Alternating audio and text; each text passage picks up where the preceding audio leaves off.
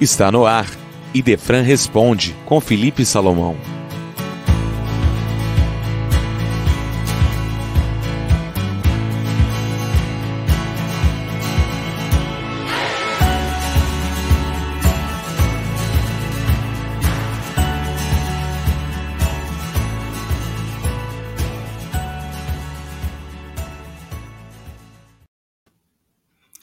Prezados ouvintes, que as bênçãos de Jesus permaneçam com você e no seu lar.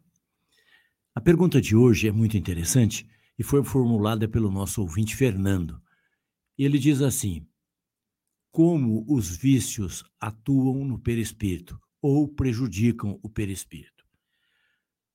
Antes de entrarmos nas considerações referentes à pergunta, nós queremos dizer que a doutrina espírita nos ensina que somos três numa só personalidade como, por exemplo, temos o corpo físico, que é o corpo de manifestação aqui na Terra, e temos o espírito, que realmente é o que nós somos, porque o corpo, com a desencarnação, volta à Terra.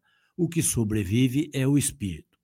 Ora, para ligar o espírito ao corpo, Allan Kardec ensina que existe uma força, uma vibração, um fluido que se chama perispírito.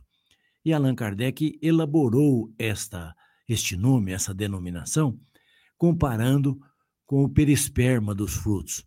Assim como na laranja nós temos a casca e o fruto propriamente dito, que são os gomos, entre os dois há o perisperma, que é aquela película branca que fica entre a casca e os frutos.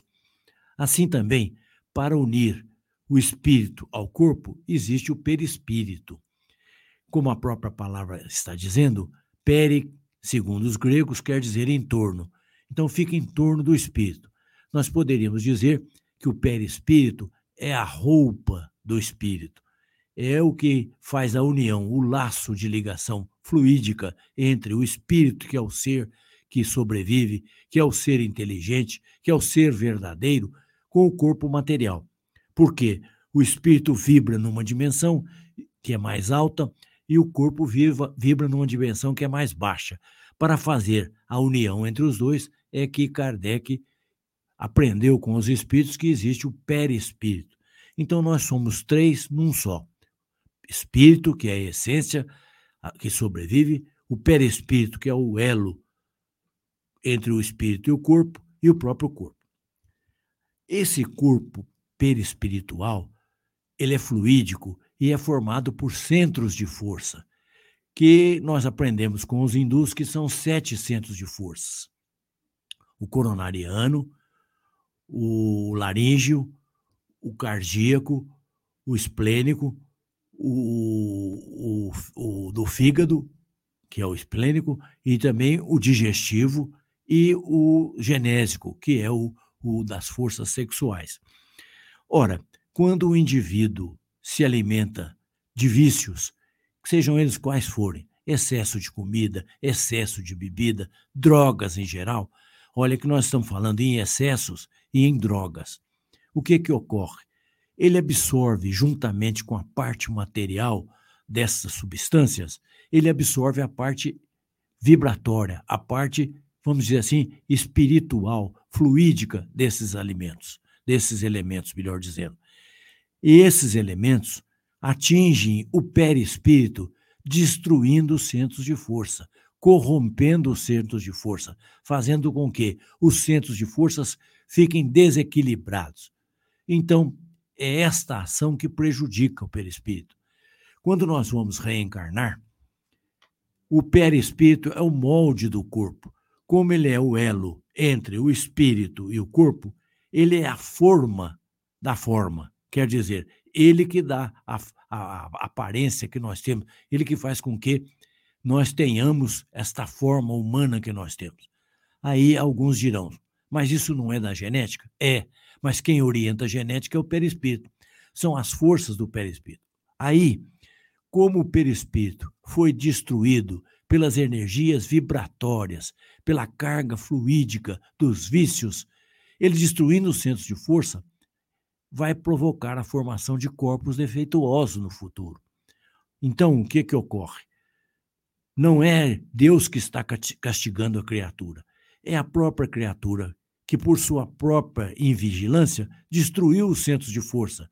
Assim como quando nós vamos fazer um bolo, se a forma está amassada, ela provoca uma, uma forma amassada. Assim também no corpo físico.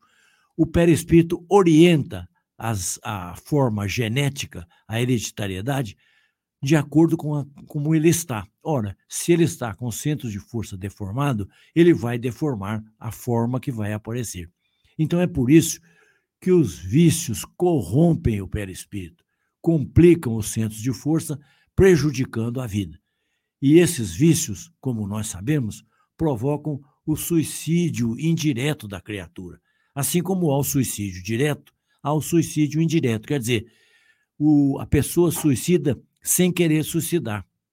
Porque pelos excessos, pelo abuso nos vícios, ele corrompe, ele consome o fluido vital, que é também um fluido que nós absorvemos quando vamos reencarnar, ele antecipa o uso desse fluido, fazendo com que a programação que era, digamos, de 60, 70 anos, se ele consome em 40 aquilo que era para 70, ele fica devendo 30. Ele está consumindo antecipadamente as energias que ele ia utilizar.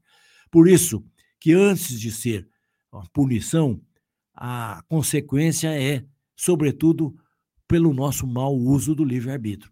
Somos nós os agentes da nossa própria né, eh, dificuldade. Somos nós os criadores dos nossos próprios problemas. Então, o melhor é evitar os vícios para que tenhamos uma rigidez, quer dizer, uma saúde, tanto perispiritual quanto material.